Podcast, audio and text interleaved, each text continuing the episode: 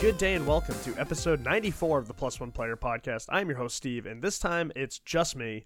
I was the only one who went out to PAX West, so what I wanted to do was do a quick recap of everything that I got to see out there, all the games I got to play, all the cool people I got to meet, and so what it's going to really be is just the insane ramblings of a very tired boy, but I hope you enjoy it, I hope you stick with me, and I hope maybe you check out some of these games that I had the ability to, because there are a ton of cool things coming down the pipeline. There are some that are already out as well, and PAX West was just a great time. So before I get into it, let's do a quick bit of housekeeping. Check us out on Plus One Player on social media, so it's just at Plus One Player on Twitter and Instagram. We have facebook.com/Plus One Player as well. Check out the website, plusoneplayer.com, and from the website you can get links to Twitch, which is twitch.tv/Plus One Player, and a link to the Discord. Come in and join the community. We have a great group of folks. We'd love to have you, unless, of course, you're racist, in which case, I don't think you deserve to hear about my PAX West experience, so turn this shit off. And after that, if you enjoy the content and enjoy hanging out with us, head on over to patreon.com/Plus One Player. And if you're feeling generous, throw us a buck or two, because every single dollar you give us goes right back to the show to make it the best podcast around. Honestly, a huge thank you to our Patreon supporters. Without your help, the burden of, you know, flying out and lodging at PAX West would have been a little bit tougher. So I really, really, really appreciate your support. You guys mean the absolute world to us. And a huge shout out as well to Nerdiest Brands, the sponsor of the show. So that's nerdiestbrands.com. Head on over there for some awesome nerdy gear. That's NERDIOUS brands.com. And we have a 15% off discount if you enter in +1 discount. So +1 discount at checkout. That'll get you 15% off your amazing nerdy gear. So go check out nerdiestbrands.com. And so with that, the house is clean. Just a couple of quick things. Seattle, this is my first time out there. It was an absolute blast. I noticed very quickly that pigeons out there just really don't give a fuck about people. They pretty much treat everybody like the pigeon lady from Home Alone 2. They'll just walk right up to you. They don't move. If they're in a crowd of pigeons and you're walking towards them, they're pretty intimidating because they don't move, so you got to walk around them. So watch out for pigeons if you're going out to Seattle for the first time. Other than that, PAX West was an incredible experience. It's very different from PAX East because it's a little bit more spread out, where PAX East is just kind of one big convention center. All of the theaters, all the show floors are all located in the same spot. This one, you know, you end up having convention centers, you end up having like different conferences or different panels in like hotels up the street and stuff like that. And the expo floor itself is a little bit different because it's kind of separated onto two floors. You got the fourth floor, which is broken up into two big halves. So that's where you had like PlayStation, the Indie Mega booth, the Stadia booth, the Microsoft stuff, the Capcom, and also like Square Enix's stuff. And then upstairs on the 6th floor was more indie-based. And there were a ton of awesome games up there. I got to play the Playdate. We'll talk about that in a little bit. So it's very much more spread out and led to a hell of a lot more walking. So I'm a little tired with that. But it was a great experience. I honestly had a blast. I got to meet some great folks that I've been interacting with online for a while now. So it was great to kind of put a face to the name and actually interact with them in person, because it turned out they're all just great human beings. So that's one of my favorite things about these events, is meeting everybody out there in the gaming space and just kind of, just having a great time. Like it feels like we've been friends for a while because of our interactions throughout either podcasting or chatting online. And then when we actually see each other in person, it's like we've been friends for a while. So shout out to everybody who I got to meet for the first time this weekend. Also shout out to folks that I've met at previous PAX events, and we got to hang out on the West Coast this time. So that was awesome. And a huge, huge thank you to Discord member Bisbo. Everybody else knows him as Brian.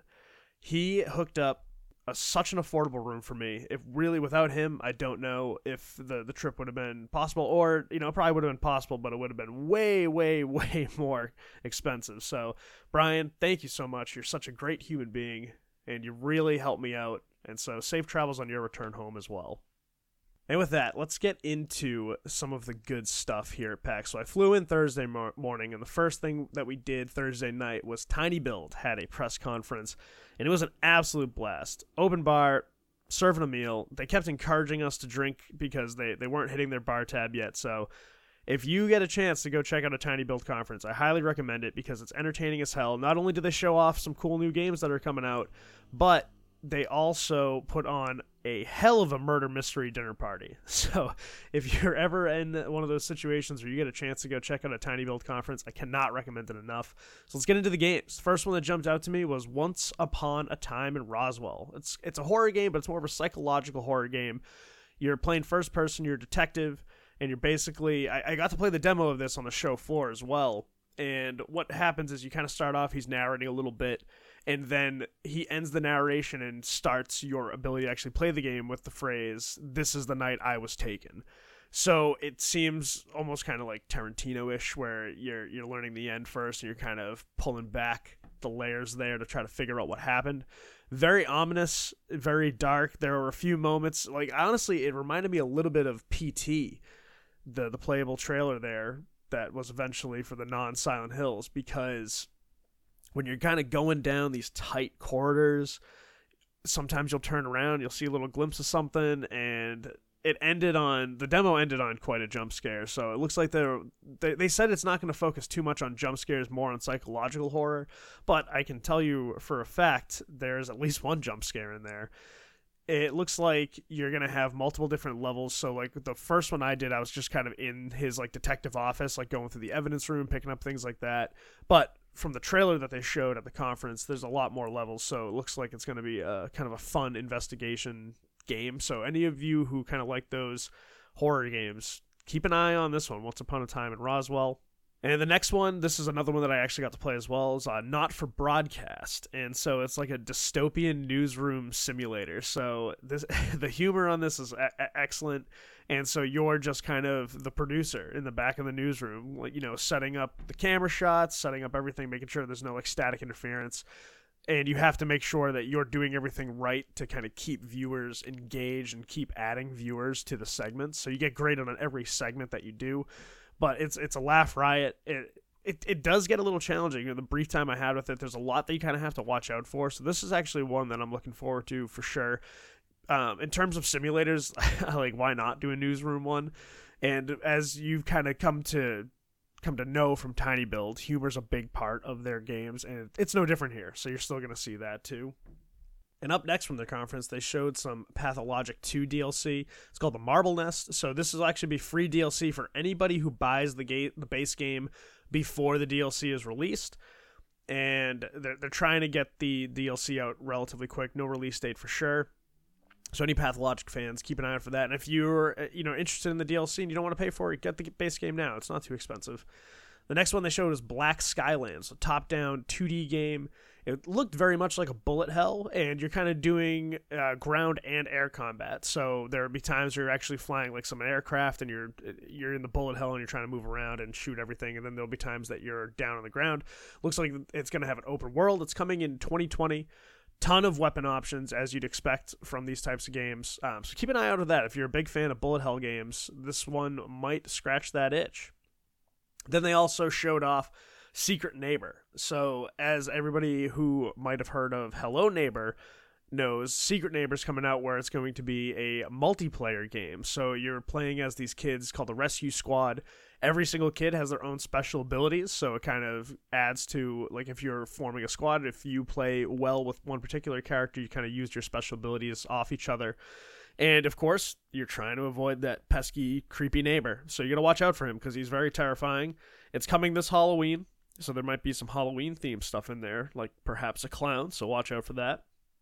It looks like a really fun multiplayer game. Like, I played Hello Neighbor. It's challenging for sure, just because that neighbor really figures out what you're trying to do very quickly. So I can only imagine how much fun that'll be when you add a few people to the mix. And for next up, for any Speedrunners fans, it's coming to Switch. I didn't see the release date, but that's coming out, I think, within the next few months. And lastly, this one, I gotta tell you, this one might be right up our friend Bear's alley. It's called Ramen, and it's a soup-throwing competitive PvP game. So you're playing, it's like this cartoon-style world, and every person that you're playing as, like, a chef, but they're just wearing pretty much an apron and nothing else, so keep that in mind. I highly recommend, if you can find this trailer, check it out. I think they have their Tiny Build conference online, so go check this out for sure. But it looks like an absolute blast. It's a nice little change of pace from typical competitive PvP. And so you just run around, you throw soup at each other, and it looks like there's slight physics-based stuff in there. Nothing major, but there's some hilarious animations for sure. Like, if you get them with a good soup bomb, the apron-wearing chef just goes flying in hilarious ways. So definitely check that out if you're looking for a fun multiplayer, competitive PvP game with some friends. So no release date on that one yet, but that was kind of their "oh wait, there's more" announcement. So keep your eyes out for more information on that. I don't remember if they mentioned if any betas are coming, but again, just kind of follow Tiny Build and they'll keep you posted. And so that was the first night. So PAX kicks off officially Friday, and so I go over there Friday morning. It took us a little bit because they were kind of getting some stuff situated with the fire marshal, make sure we were good to go. So we didn't get to go right in at 9 like we were supposed to, so it took a little bit longer. No worries. I mean, we got the passes because it was a media pass, so like really can't complain because it's a pretty amazing opportunity. So when we finally did get to go down, I actually made a beeline for the Stadia booth to see what Stadia is all about. And of course, guess who was hanging out there? Our good friend Manny, because he was doing some awesome shit with Bethesda as he's promoting Doom Eternal, because they actually have Doom Eternal being played on Stadia. At the Stadia booth, they just had Doom Eternal and Mortal Kombat 11. Naturally, I went right for Doom Eternal, and I gotta tell you, I have never really been super into Doom games. I appreciate them, I like them, but I never really went nuts on them. I know Maddo, he's probably gonna love to hear this, but because I know he for sure is picking this game up. I'm sold on it now. Like, this was absolutely such an enjoyable game. It's fast-paced combat. The additions that they've made to the series feel much more modern. It, like, gives you a little bit more freedom, a little bit more flexibility, and a little bit more, I guess, innovation, because you can kind of string these combos together the way you like. The chainsaw, it's cool as hell. The flamethrower edition is awesome, and then I love once I kind of got the hang of the combat, finishing off enemies with the glory kills was so satisfying. They added like wall climb as well, so getting the hang of like the double jump, wall dash, and then the double jump, then the dash, then the wall climb. It took a little bit, but once I got it, the movement was very fluid. So Doom is awesome. I was sold on that for sure. I gotta tell you, I am more skeptical of Stadia now that I've gotten hands-on with it than I was before doing so, which is a shame, because like you also have to think like this is kind of their controlled environment. Obviously, it's still like it's a convention center.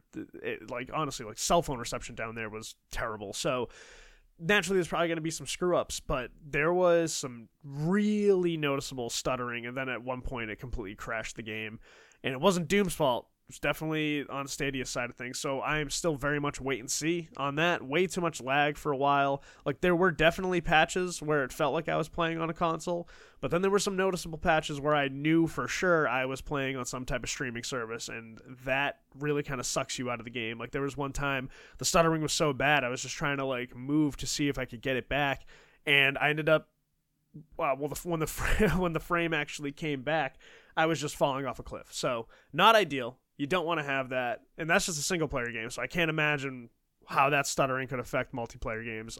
So still very wait and see on Stadia. I was not impressed at all from hands-on with it.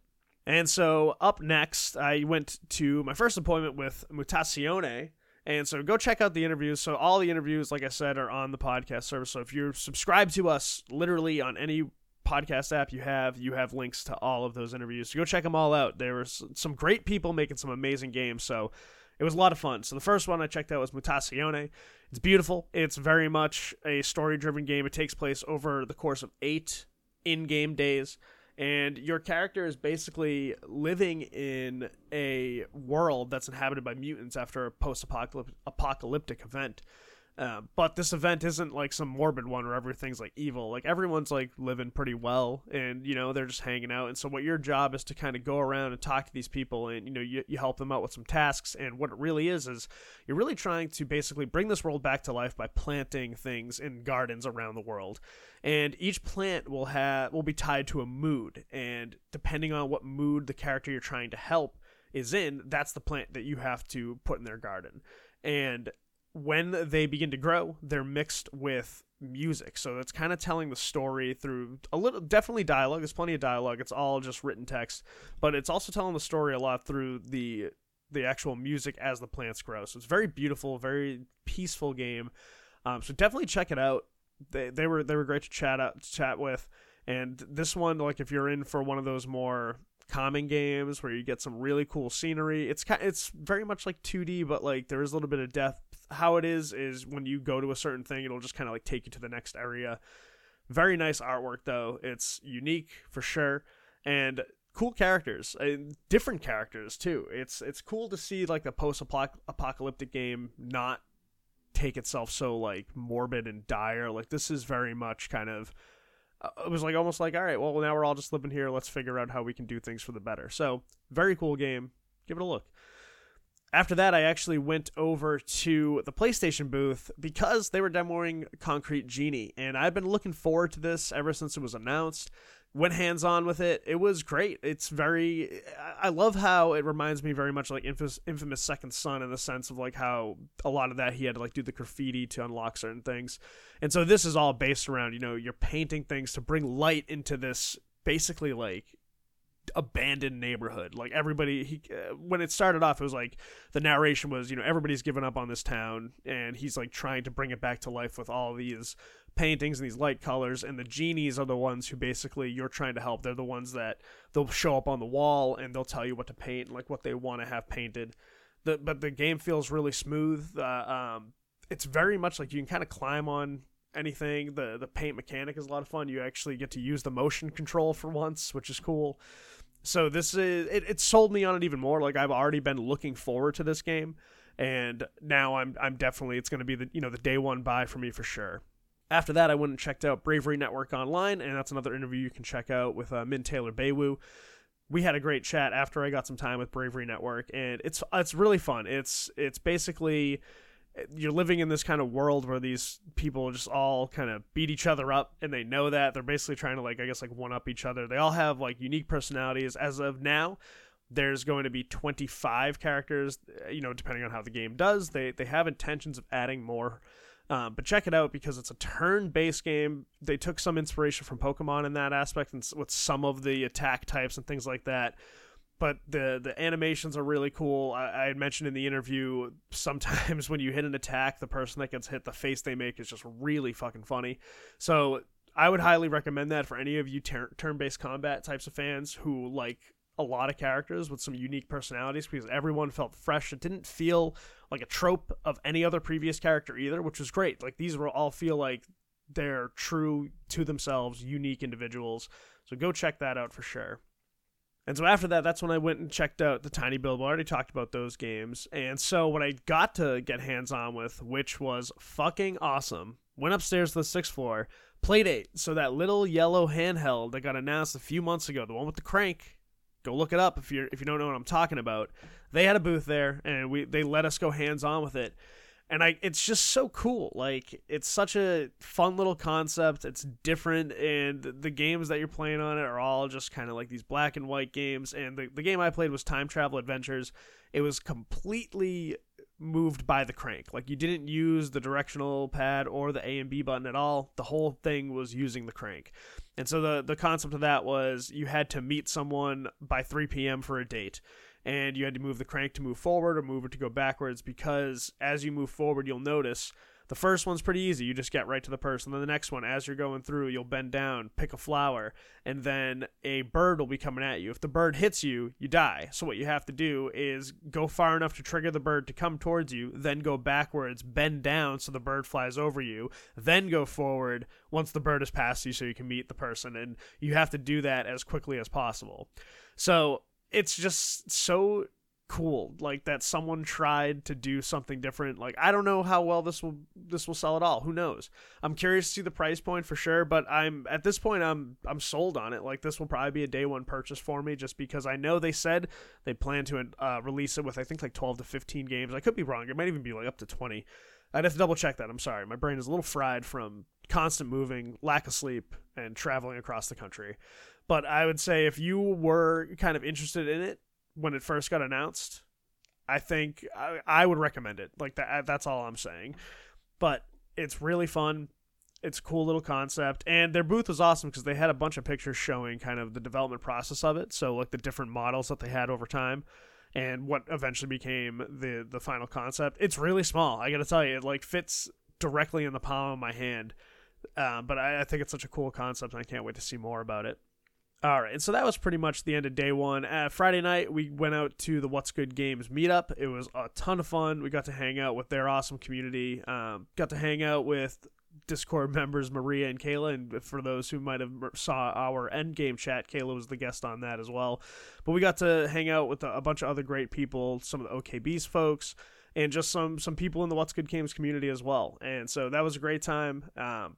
Definitely, it was really hot up there. The bar we were in, like the room we were in, it was unbelievably hot. And then we went downstairs, and it was like 40 degrees cooler. It was a wild juxtaposition, but great times were had Friday night. And then we go into Saturday, and some of the ones I checked out. So Backbone is one I want to recommend to people out there. It's a dystopian setting, but what it is you play like a raccoon private detective. And so there's a little bit of stealth. I didn't see any combat. I can't say for sure if there's going to be combat. Really what it is it's mostly just exploration and stealth. And so sometimes you have to like duck down and hide in the shadows to try to avoid being seen. But most of it is just kind of going around talking to people and trying to figure out, like, what I was trying to do is trying to find this missing person. And then, without spoiling too much for this demo, what I realized is after you start investigating, because you have to like talk to people to figure out how you get into a certain spot, and then when you figure out how to get in, you have to go back, talk to that original person, and convince them to get you into that spot. So it's kind of cool in terms of like it's all built around interacting with the people in the game, and all the people are animals, so it's like animal people, very much in the style of BoJack Horseman, I would probably put it in.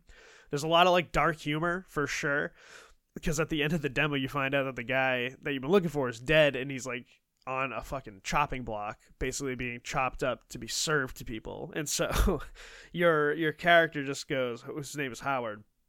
He just goes, oh man, they're gonna feed this poor guy, like they're eating people here, which I thought was a funny thing. Is like they're all animals, but I guess they're animal people animals. Who knows?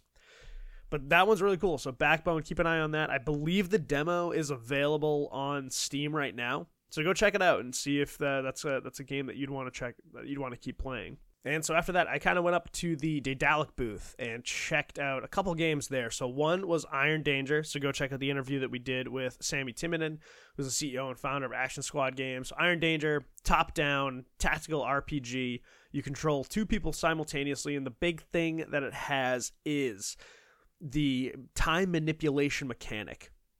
So you're able to, if you plan an attack and it doesn't really work out, you can go back in time 5 seconds and like restructure how you want to do it. It's very much point and click, inventory management a little bit as well. There is some stealth to it, so like you can hide in bushes, you can like chop down trees to kill enemies, which I thought was pretty cool. And then you also have the enemies, obviously. This stuck out to me because I'm a huge Terminator fan. The enemies are all very like Terminator-esque, because he was saying that he actually took a little bit of inspiration from James Cameron there. And then, as you heard on the interview, you got to go check it out if you haven't heard, Tank Bears. Tank Bears are in this game, so you have to check that out, because who the fuck doesn't want to see some awesome Tank Bears? So that one was a lot of fun. And then I checked out The Suicide of Rachel Foster. So another one where it's very much, first person, and you're trying to kind of navigate and find out. In this one, it was almost very much like What Remains of Edith Finch, where you're trying to find out what kind of led to this happening. And it's very, atmospheric. It's all kind of, it leaves you alone with your thoughts. Like when I was playing, there wasn't any like score in the background, so you can like hear every step. You can hear like every time you turn a doorknob, things like that. So it's very much kind of you being alone with your thoughts going through this game. Very much, I guess, psychological as well. Not necessarily a horror game, but they kind of described it's more of like a thriller. So that's another one to kind of keep your eye on with the Daedalic booth. And after that, I went over to Head Up Games, and obviously you could hear my interview with Dieter, where we talked about Everreach Project Eden.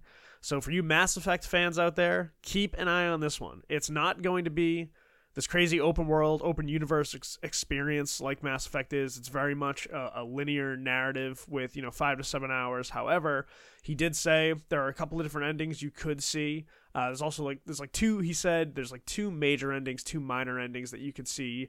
But the rank up tree, it's so in depth that he mentioned you're not going to be able to max everything out on one playthrough. So doing different playthroughs will allow you to kind of change how you're playing through the game. The game looks beautiful. The scenery is really cool. The world feels lived in. There's like little critters kind of living in it. But honestly, it looks, because they're a small team, only like a 15-person team, and so the scenery is really, really pretty. Along with the soundtrack, like the score. I was doing one mission where I had to, I guess I was doing one of like those missions that gets you from one of the worlds to another that he had mentioned in the interview. So I was riding on this glider, and as I'm riding through, I'm trying to basically zigzag between like these bombs falling down, and the music that was playing was so intense. Like my palms were sweating, like my eyes were wide open. I don't think I blinked the entire time. But then when I like took the headphones off, everyone was just watching. I was like, oh, that looked kind of fun. And I was like, you have no idea how intense that was. So it looks really cool. There's some side missions to go along with the main missions on each different area that you'll be in. So it'll give you something to do for sure, and it sounds like it'll give you reasons to go back and play it a little bit more. It doesn't sound like there's going to be any like, you know, working with a party like you have in Mass Effect, because again, you know, 15-person team, they can't go too crazy with like open world and things like that. But the levels that they have designed, I guess, as you go along, he mentioned they do get a little bit bigger and really focus on more kind of exploration. So keep an eye on that. If you are a fan of Mass Effect, you're going to have to keep an eye on this one. So Everreach Project Eden, so go check that out with Head Up Games. And I have to mention, as you heard in the interview with Brianna, went and checked out Best Friend Forever, which is the dating sim that involves dogs. So you're not dating the dogs. You have to date while you maintain a dog. So when this got announced, because Pop Agenda was the one doing the marketing for it, and they had mentioned before we were booking appointments, they were just like, oh yeah, we have an unannounced dog game if you want to get in on that, knowing nothing about it other than it was a dog game. So I was like, yeah, sign me up. And then this got announced, I believe, a few weeks ago in one of the Nintendo Directs. And so once I found out this was the game I was checking out, I was like, all right, let's go do it. And so I'm not huge into dating sims by any means. The ones I've really played are Monster Prom and this one at this point. Monster Prom was very entertaining for me. I loved the comic writing for sure, and I love the characters. And this one's no different. The humor is amazing. I was cracking up in my 20 minutes I was playing it. Because the premise is you kind of start with this dating app called Woofer, and you're making your profile. And when you're making your profile, the questions they ask you are just completely hilarious. I don't want to spoil that. I really don't. I'm not going to say what any of the questions were, because Brianna had mentioned this game's coming out on Valentine's Day, so February 14th. So keep that on your calendars. Any of you dating sim fans or anybody who's just a fan of comedic writing. So February 14th, 2020 is when it's coming out, but I'm not spoiling any of the comments, because honestly, I was cracking up playing this. It's just a ton of fun. The dog that I got to interact with was Cheeseball. Cheeseball is a great little pup. She's a very good girl. So I'm really looking forward to giving that a shot. Like I said, I've never been a huge fan of like dating sim games. I just never really seeked them out, but the two that I've experienced at this point, Monster Prom and this one, have both sold me on at least playing them, because they're super entertaining. The team is great. It was great chatting with Brianna. They're doing a great job. Like the artwork is awesome. The character, because you do have customization, you can make the character kind of how you want in terms of personality when you answer those questions. But there's like some other side characters that you interact with who are also very full of personality. It was very entertaining. So Best Friend Forever. Keep an eye on that for any of you fans of dating sims, or honestly any fans of dogs. It's a dog game, so go support awesome dog people. And then another one I got to check out was Spiritfarer. So this one jumped out to me when it was announced at E3, because it looks, it's like adorable. It's like, oh, you got this like, this person, this little cat, and nice artwork. It has like a really upbeat score. And not beautiful artwork, like it really stuck out to me. But then you find out like what the premise is, and you're basically just doing tasks for spirits to get them to the other side. So it's like, oh, everyone's dead. But that made me even more interested in it. So I was like, I have to play this game, because it kind of lures you in with like this adorable presentation, and then it's like telling kind of these really in-depth messages and just showing, I guess, kind of like the beauty of the world in terms of like interacting with folks and learning more about them, helping each other, and really delivering a positive message. So after my time with it, I'm even more sold on it. It's very entertaining where you kind of work with this cat companion who can be AI. It's also local co-op, so you're able to, if you're playing with someone, one of you would be the human, the other one would be the cat, and you get to both kind of work together to get those tasks accomplished. So for anybody who had their eye on Spiritfarer once it was announced, I can confirm, plays great. It's a lot of fun, very entertaining, and so I think that'll be a definite good one for people out there. After that, I went and checked out Luna the Shadow Dust, and so this was in the indie mini booth, and it's, you know, a very small team. I think there's like 5 people that they have working on it. I got to chat with the composer of it because there's no dialogue. It's all done through just music, kind of telling the story, which reminded me a lot of Journey. Because what you're really just doing in this game is you're solving puzzles. And again, it's 2 people. It's a human and a cat companion. A lot of cat games, a lot of cat and dog games I've noticed, which is, you know, let's just bring all the animals in because animals make everything better. I'm not usually a cat guy, but this cat was pretty cool. So there you go, Christine and Kate. You got me saying this cat was cool on record. Congratulations. So Luna the Shadow Dust. It was all hand-drawn animation, so the artwork that I guess, at this point, like, because Cuphead kind of made that big with all of its accolades and everything like that, and deservedly so. But this one is obviously a much smaller scale, but it's a very peaceful experience. The puzzles, I think that they said there's going to be about 20 or so puzzles once the game is finally released. I played through 5 of them. They didn't take too long. I would say I probably played through 5 in about, 15 minutes, maybe 20 minutes. But they do have intentions of releasing that with, I think, about 20 puzzles. Great game, so keep that on your wish list if you're looking for a more peaceful kind of meditative experience, if you're looking for just kind of relaxing and playing through something where you don't have to go too crazy. So Luna the Shadow Dust. And again, if you're a fan of cats and cat companions, then this one is right up your alley for sure. And on Sunday morning, I went and checked out Control. Now, I know Control is already out, but I haven't had the chance to play it because I was traveling and all that fun stuff. So I figured I'd take the time during the media portion of the floor access from like 9 to 9:30. And I went right to the Remedy booth, the 505 Games booth, and I started playing Control. It sold me on it because now I'm definitely going to purchase this game. Obviously, it's been getting nothing but great reviews. And from what I've seen, a lot of people are putting this in their Game of the Year contention. So that already had me interested. But now that I got to go hands-on with it, the combat's cool. It's unique. I love the mix between using the power to kind of grab things, all of, like, with gravity and like throw it at people, and then using your gun as well. There is some rank up ability, it looks like. I didn't get that in depth with it, of course, but at the very least, it's very fluid gameplay. It's very action-packed. It's awesome looking as well. Like, truly a beautiful game.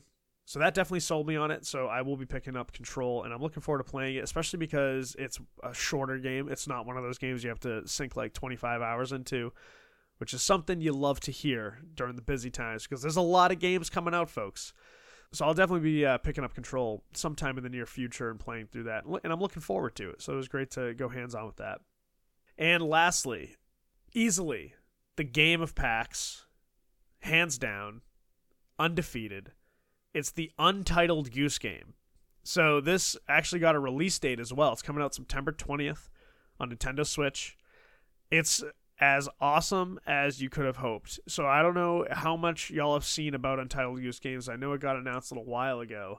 But this, you play a goose whose sole job is to fuck with humans. So you're running around, you're honking, you're picking stuff up because you have a to-do list. Like the demo I had, my to-do list was like, grab the keys from the gardener, get the gardener wet, move, X, Y, and Z items onto a picnic blanket. And so there's a lot of strategy to it, actually. It's funny because like you have to go and pick up these items, but if you get caught, the guy will chase you down, and he'll usually catch you because he's a human, so you can move a little bit faster than the goose. This goose apparently can't fly. But what you can do then is trick him. So, like, you'll pick something up, drop it somewhere, so he goes and grabs that to put it back, and then you can go grab whatever you're doing. And I got to play on, like, the big screen, because when I was waiting in line, they have, like, 3 on the Switch and 1 on the big screen. So she went to me, she's like, are you okay with playing on the big screen? I was like, yeah, I mean, I just want to play. She goes, well, some people don't like playing on the big screen. I was like, well, if I suck, at least I'm a goose and I get to honk around, so who cares? But no, it was a lot of fun. I actually, one of the people said I got relatively far in the demo, so compared to other people doing the to-do list. So good job for me. Looks like I'm a real fucking gamer. Yay. But no, Untitled Goose Game, it's just a laugh a minute. Like, I couldn't stop. Like, I don't think the smile left my face. It was just really enjoyable to play. It's such a ridiculous concept, but so perfect at the same time. I can see that one being a fun stream, so I'm looking forward to Untitled Goose Game. That's one I will for sure be picking up. And just quickly, in my last interview with Pavo from Penistash Games, we were talking about World of Horror. This was awesome because it's kind of a turn-based game with black and white coloring. There are some shaders to the colors, but the most unique thing about this is all the animation was done in Microsoft Paint. I thought that was so cool. The artwork is really, really interesting. It really sets the mood for, obviously it's called World of Horror, so it's setting the mood for some pretty grotesque things that are going to happen. There are procedurally generated events, so like you could play through the same, I guess mystery, because there's going to be 15 different mysteries when it releases, so you could play through the same mystery, a few times, and whatever scary person you see, they could have a different face each of those times. So that's pretty cool. And he's a one-man crew. He's been working on this game for about 3.5 years. He's also a full-time dentist, so it's pretty wild to balance being a full-time dentist and making this game. So he said in the interview he took a little bit of time off from being a dentist so he could finish it up. But it does look like it's in the end stages, so he should be getting that finished relatively quick. So keep an eye out for that, because he said it's getting ready to release, I think, within the next few months. So World of Horror, if you're into kind of horror mysteries, and because the music was perfect, it almost reminded me a lot of when you go into some of those caves in Pokemon and just that type of music. So it really adds to the tension that you're feeling as you're kind of going through this creepy world. And so I think that is just about it for the games I saw. I didn't really have a chance to go to any panels. So I was running around, playing games, trying to edit some stuff back in the hotel room, and then, just going out, grabbing dinner with folks, hanging out with some good friends. Like I said, I got to hang out with Manny all weekend. That was awesome. It's always great to see him, and he's doing great things over there at Bethesda. He's having a good time working that booth. He was spreading the good word of Doom Eternal. And like I said at the beginning, Maddo, rest assured, it's great. You're going to love it. I'm sold on it as well. But yeah, I mean, that was pretty much PAX in a nutshell. It was a long few days. I'm very tired. Played some amazing games. I got a lot to look forward to now, and I'm hoping that I'm going to just have all the time to play these games. But luckily, the good thing is I saw a lot of games that were on the shorter side of runtime, which is just so refreshing. All you amazingly talented game devs out there, don't be afraid to keep making these 5 to 10 hour games. We really appreciate it as the ones playing it. But in all seriousness, a huge thank you to all of the talented, hardworking devs out there who are making these cool passion projects. I know that was one of the things I noticed from everybody I interviewed, that it really just comes from such a place of passion. Like, they've been wanting to make this specific game for so long, and so they just go out and do it, and then they turn out these amazing pieces of art, these creations that they gave me a ton of enjoyment this weekend, and I can see a bunch of them giving me a lot of enjoyment in the future once I get my hands on them for real. And just an all-around amazing weekend. It's tiring but energetic at the same time. You come home and you're a little bit more energized. You're a little bit more ready to kind of tackle more projects, things like that. But I had a blast. I really recommend it to anybody who's thinking about going out to PAX West. Highly recommend heading out there. Seattle's an awesome city. It really was beautiful. I lucked out. Didn't get any rain out there. It was pretty much like sunny and 70 the whole weekend. And no humidity, which is something I'm very thankful for living in Massachusetts, because a lot of humidity out here. But yeah, it was a hell of a weekend, and I look forward to seeing some of these same folks out at PAX East next year. So if same thing, if you're on the West Coast and you've been thinking about making the trip to East, you guys should come out here, and we have a good time playing games out here, checking out the scenery of Boston, doing all that good stuff. So to all the friends that I've got to hang out with this weekend, thank you so much for making it one I will never forget. To all the new friends I made as well, hello. It was great getting to meet you. You guys are all just amazing people. And honestly, it was so refreshing to be in this huge environment with so many people, but it felt like everybody always had something to talk about with each other. So shout out to everybody who I interacted with this weekend. You guys really made it one for the books. Never going to forget it. And I think this will be where I wrap up. I'm sure I'm missing some things because, like I said, it's just been a whirlwind of a few days. I'm very tired. But if you've been sticking with me listening, you know, if you've been sticking with me this far, that's amazing because it's just been the insane ramblings of a very tired Steve. So I do think it's time that we close it out. Also, shout out to our other sponsor, Evil Tim Industries. Evil Tim Industries, makers of the flightless plane since 1982. If you'd like to sit on a runway and drive in circles for hours on end without ever actually reaching your destination, then you fly Evil Tim Industries. More work for your mouth. Thanks, Evil Tim. Love you, buddy. So it is time to wind down episode 94. If you've enjoyed my absolutely insane ramblings of an amazing weekend at PAX West 2019 out in Seattle, then think of heading on over to patreon.com/plus1player. If you're feeling generous, throw us a buck or two, because every dollar you give us will go right back to the show, and it helps us do awesome things like go out to PAX West and cover these amazing games created by some even more amazing people. So think of becoming a Patreon supporter. We would absolutely love to have you. And if you've enjoyed this or anything else, head on over to whatever podcast service you listen to us on, whether that be Spotify, Apple Podcasts, Google Podcasts, Stitcher, TuneIn, iHeartRadio, Podcast Addict, Pocket Cast, whatever it is. Leave us a like, subscribe to us, and write us a review. It goes a long way, and we really appreciate the support. And so, as my eyes begin to droop because I'm still very tired, I do wind down episode 94. I hope that you've enjoyed this as much as I've enjoyed making it for you. And as always, wherever you are, wherever you're listening from, I appreciate you, and I'll talk to you all very soon.